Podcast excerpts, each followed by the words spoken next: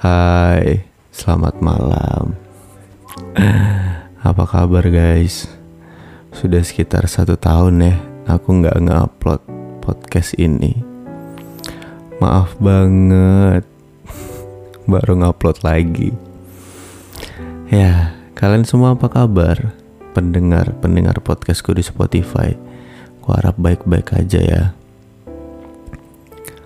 Selamat datang di podcast satu menit sama aku Iza Mahendra tentunya. Podcast malam ini ini nggak bakal ada isinya. Ini nggak ada. Ku tulis skrip sama sekali. Ini hanya akan menjadi teman tidur pengantar pengantar tidur buat kalian. Jadi malam ini aku pengen cerita sedikit kisah hidup yang menurutku bisa dijadikan pelajaran untuk semua orang yang mendengarkan ini. Ini adalah kisah hidupku yang udah aku lalui. Semoga isi cerita ini bermanfaat buat kalian dan ambil hal-hal baiknya dijadikan pelajaran buat kalian juga. Oke, selamat mendengar.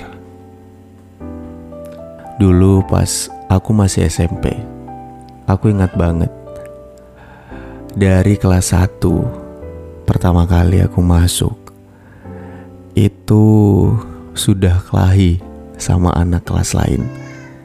Dorong-dorongan pas apel eh apel pas upacara pas upacara.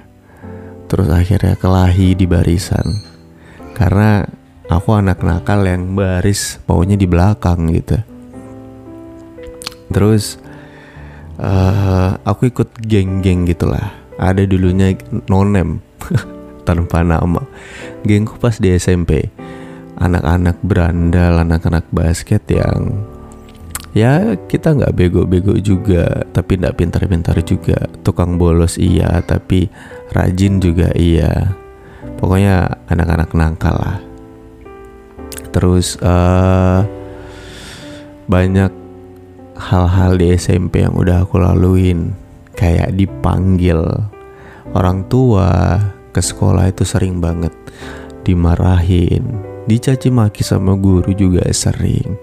Playboy sok ganteng ya itu parah banget sih dulu aku SMP terus akhirnya aku SMA aku masuk SMA 2 Samarinda yang tahu ya.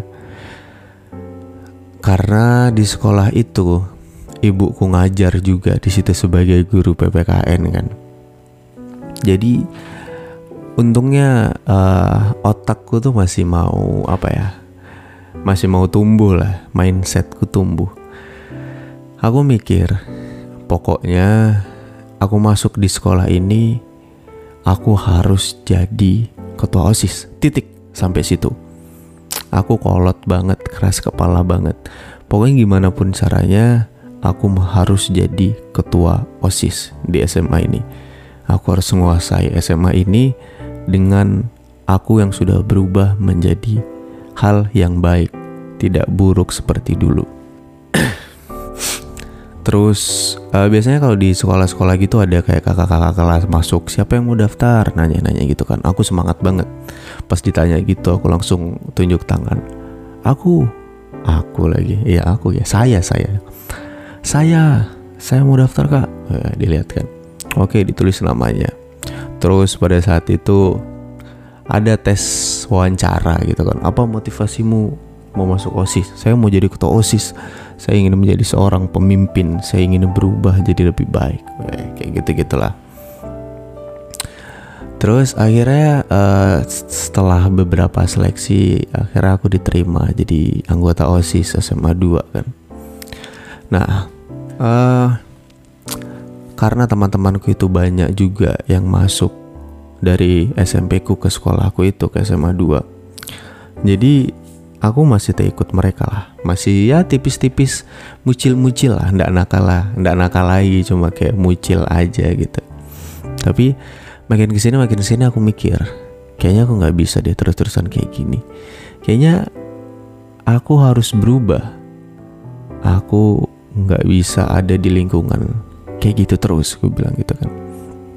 Akhirnya aku ngambil keputusan yang cukup ya cukup resiko buatku untuk kehilangan banyak teman ya.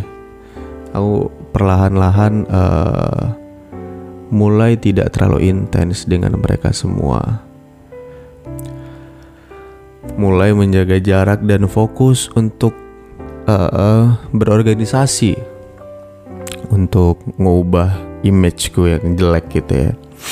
Akhirnya aku di organisasi uh pas aku masih kelas 1 tuh aku tukang bangkang.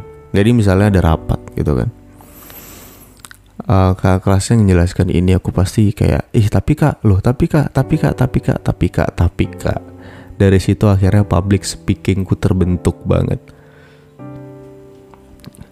Dari situ aku bisa berargumentasi bisa ngomong di depan bisa uh, berdebat lah istilahnya ya Pokoknya aku dari situ terlatih bacotku jadinya aku tuh bisa ngomong gitu kan. Nggak gagap-gagap kalau ngomong di depan menyampaikan pendapat gitu-gitu. Akhirnya karena keaktifan gue ya, keaktifan cari muka aku uh, terpilihlah sebagai kandidat ketua OSIS gitu. Dan akhirnya ya ya jadilah cita-citaku tercapai. Aku berhasil mengubah seorang Ihza Mahendra yang dulunya anak nakal, yang dulunya dipandang sebelah mata oleh guru dan semua orang. Tapi akhirnya aku berada di puncak. Ya, anjay banget ya kan. Dari keras kepalanya aku mau jadi ketua OSIS titik saat masuk SMA akhirnya tercapai gitu. Itu adalah sebuah mimpi yang mungkin untuk sebagian orang mustahil bagi anak kayak aku. Tapi akhirnya tercapai karena kemauan dan usaha ya gitu. Mungkin uh, nilai yang bisa kalian ambil itu adalah ya keras kepala aku untuk mencapai sesuatu yang aku inginkan pada saat SMA itu. Akhirnya aku jadilah jadi ketua dan ya berjalan lancar. Ngebentuk aku ngegrow up kan mindsetku. Ngebuat aku jadi seorang pemimpin yang bisa mimpin orang yang bisa ngehandle ini itu gitu. Jadi jiwa-jiwa kepimpi kepimpinanku dan jiwa-jiwa kebacotanku tuh terlahir saat aku SMA karena aku orang yang mau berubah. Coba bayangkan pada saat itu kalau aku masih ada di zona nyaman nggak mau berubah kayak ya aku mau jadi anak-anak biasa aja yang kerjaannya cuma ngerokok terus bolos main warnet. Coba bayangkan aja kalau aku masih jadi anak-anak yang kayak gitu. Ya aku nggak bakal jadi sekarang. Nggak bakal jadi podcaster kayak sekarang ngasih kalian semangat dan motivasi. Karena pada akhirnya apa yang kalian tanam itulah apa yang tumbuh nantinya gitu Nah terus uh, di masa SMA aku itu aku ada ditemani oleh satu wanita yang pacaranku paling lama itu yang 4 tahun itu. Jadi aku dari kelas 2 SMA, dia kelas 1 SMA. Itu lucu banget pertemuannya ini baru ku ceritakan di podcast ini ya. Jadi kalau kalian mau tahu ceritanya ya dengarkan aja podcastku terus nanti aku banyak cerita. Jadi ceritanya lucu banget pas aku lagi ada rapat di sekolah gitu sore-sore kan. Uh, dia tuh belum pulang gitu, belum pulang. Terus dia sendirian di kantin ya biasa anak baru kan masih nggak tahu terlalu sekolah itu gimana kan. Ya uh, karena dia kulihat sendiri dia aku datangin. Ya aku kan orangnya so asik juga kan. Family friendly so asik tapi jutek ya anjay. Ya aku datangin dia lah samperin dia untuk ngajak kenalan dan ngasih lihat uh, apa SMA 2 ngajak keliling SMA 2 kayak gitu-gitu. Kebetulan dia adik kelasku pas SMP juga jadi kami satu SMP. jadi saling tahu-tahu aja sih tapi nggak tahu gimana gimana gitu kan terus uh, akhirnya dari situ dari sebuah kebetulan itu ya kami dekat dekat dekat dan ternyata cocok memutuskan untuk mengikat komitmen ya pacaran lah jadi dan akhirnya kami pacaran terus pas kelas 3 itu aku mutus si dia karena mungkin banyak trigger-trigger yang ngebuat aku hilang perasaanku ke dia. Tapi pada akhirnya ternyata aku nyesal, nyesal tuh nyesal. Aku balik yang ngejar dia lagi tapi dia udah nggak mau. Nyesal, nyesal. Jadi dua tahun pacaran aku putusin. Terus uh, aku, aku nyesal, aku kejar, aku kejar. Aku nggak bisa move on selama dua tahun. Bayangkan selama itu aku nggak bisa move on dan nggak bisa nyari pengganti sosok dia karena aku yang udah ninggalin jadi aku yang nyesal sampai akhirnya aku daftar polisi yang pertama gugur dan kuliah memutuskan untuk kuliah uh, itu kayak pelampiasan aja dan tes lagi polisi yang kedua dengan tidak niat ya berkas-berkas itu aja. Aku jasa tulis tahu saking gak niatnya. Ternyata keterima alhamdulillah. Terus kalian tahu nggak pas uh, sehari sebelum aku berangkat pendidikan itu tuh aku datangin dia pamit aku bilang kayak doain ya aku mau kerja. Bilang kayak gitu. Aku udah masuk polisi. Bilang kayak gitu kan. Ya dia udah benci sama aku sih tapi ya dia nggak peduli juga kayaknya. Tapi ya semisal itu dan ternyata aku sesayang itu sama dia pada saat itu. Hingga akhirnya selesai dua bulan pendidikan ada cuti ada libur kan terus uh, aku datanglah lagi ke dia aku bilang aku mau kita balikan sekarang aku sudah kayak gini tapi aku tetap maunya kamu. Aku sayang dan gak bisa menemukan seseorang yang bisa sayang sama aku kayak kamu sayang ke aku. Aku nyesal, pokoknya aku datang dengan semua penuh penyesalan dan aku bilang ini adalah terakhir kalinya aku ngajak kamu balikan. Setelah ini gak akan ada lagi karena aku sudah juga kerja. Aku gak bakal ganggu kamu lagi, gue bilang kayak gitu. Dan ternyata alhamdulillah diterima dengan segala pertimbangan. Dan pada saat itu adalah momenku paling bahagia. Lima eh enam bulanku tersisa itu aku sama dia tiap malam aku teleponan minjam HP di kantin atau sama pengasuh gitu kan. Setiap habis lari malam tidak sehari pun dia tidak aku telepon malam itu. Aku nelpon ibuku dulu terus aku nelpon dia. Eh seneng banget kalau ngingat itu. Aku udah nggak sedih lagi itu kenangan yang indah ya. Karena dia adalah bagian dari hidupku. Itu nggak boleh dibenci. Hingga akhirnya pelantikan. Pelantikan dia juga datang. Sama orang tua aku datang ke balik papan. Seru banget kalau ngingatnya. Terus ya kami jalan hubungan lagi dua tahun. Dan ternyata ya, mungkin juga karma aku ya dia bosan. Uh, perasaannya dia ke aku habis dan akhirnya aku diputusin dengan beberapa alasan lainnya. It's okay. Sekarang kami udah berteman lagi bener-bener nggak ada masalah nggak ada dendam. Kami masih berteman kadang berkabar-kabaran juga kayak eh masih hidup kamu kayak gitu-gitu. Masih uh, apa? Masih masih apa ya? Masih tidak putus silaturahminya kayak gitu gitu alhamdulillah mantan itu nggak boleh dibenci ya soalnya kan putusnya juga nggak karena selingkuh nggak karena seseorang gitu kan. Kalau gara-gara selingkuh mah itu tikam aja lehernya.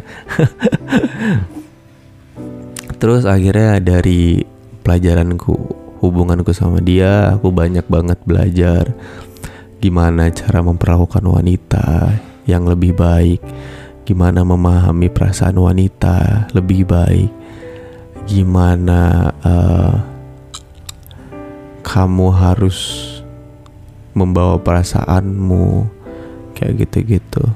Pokoknya banyak banget hal-hal yang ku pelajari dari hubunganku sama dia.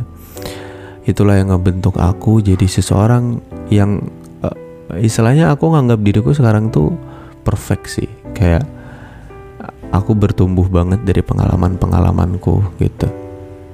Makanya uh, kalian itu kalau misalnya sakit patah hati atau dapat apa yang menyakitkan di hidup kalian tuh jangan di jangan diambil anunya aja buruknya aja. Tapi ambil apa yang bisa kalian pelajari dari kejadian itu gitu. Apa yang bisa kalian dapat dari kejadian itu. Kalau mungkin kemarin aku nggak putusan sama dia aku nggak bakal jadi Ija yang kayak sekarang. Yang paham yang paham perasaan cewek yang paham kesehatan mental segala macam walaupun memang kemarin aku sempat pingin bunuh diri ya gara-gara putusan itu karena kayak I lost my happiness gitu. Tapi it's okay. Semua itu terlewatin. Semua itu hanya butuh waktu untuk sembuh. Jadi uh, untuk yang cerita setelahnya hubungan itu itu aku nggak mau bahas karena aku masih benci dengan mantanku. Yang terakhir ya aku belum berdamai dengan hal itu tapi move on sudah. Berdamai belum kayak masih dongkol aja. Tau dongkol nggak sih? Kayak kesel. Kayak kenapa ya? Kenapa dia kayak gitu anjir gitu. Aku sudah apa sudah sudah begitu sempurna istilahnya untuk menjadi seorang pasangan tapi masih aja salah di matanya dia. Ya nggak tahu ya tapi itu aja sih pengantar tidur cerita pada malam hari ini udah kepanjangan juga ini karena nggak aku skrip jadi ngomongnya spontan-spontan aja.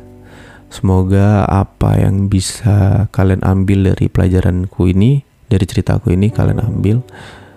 Karena sekali lagi pelajaran paling uh, apa ya? Paling kuat adalah itu dari pengalaman seseorang atau pengalaman kita sendiri.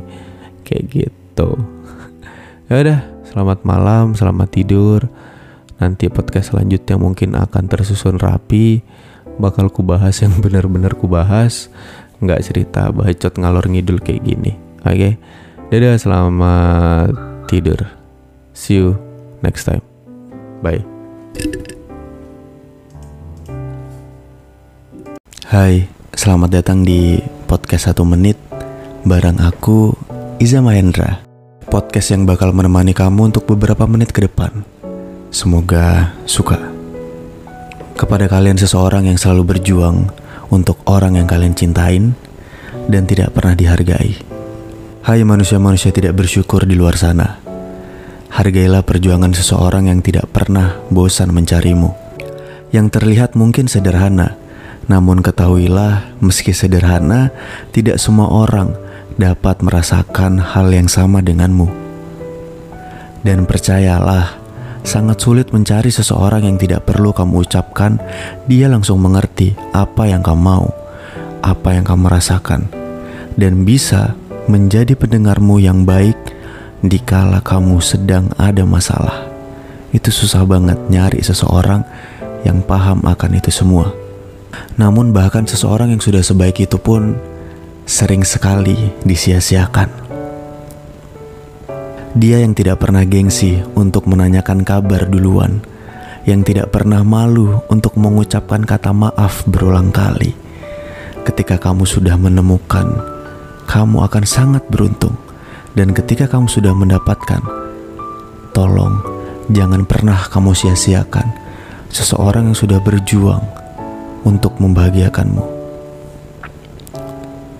Namun, realitanya sekarang selalu terbalik Seseorang yang berjuang akan mendapatkan rasa sakit hati yang sangat dalam. Seseorang yang hanya modal tampang akan mendapat rasa cinta yang lebih besar dari seseorang yang dia tidak bahkan cintai. Mungkin dunia memang tidak sebaik itu bagi kita seorang pejuang cinta yang tulus. Bagi seseorang seperti kita yang hanya mengandalkan kebaikan hati, effort yang besar itu mungkin tidak cukup bagi sebagian orang. Nggak apa-apa, perjuangan dan ketulusan kita sebenarnya tidak ada yang pernah sia-sia. Kita hanya salah orang. Dia bukan buat kita. Bukan kita yang harus membahagiakan dia, tapi ada orang lain yang menunggu kita untuk bahagiakan. Terima kasih untuk malam ini. Selamat tidur dan istirahat. Semoga hari-hari kalian esok menyenangkan dan selalu bahagia.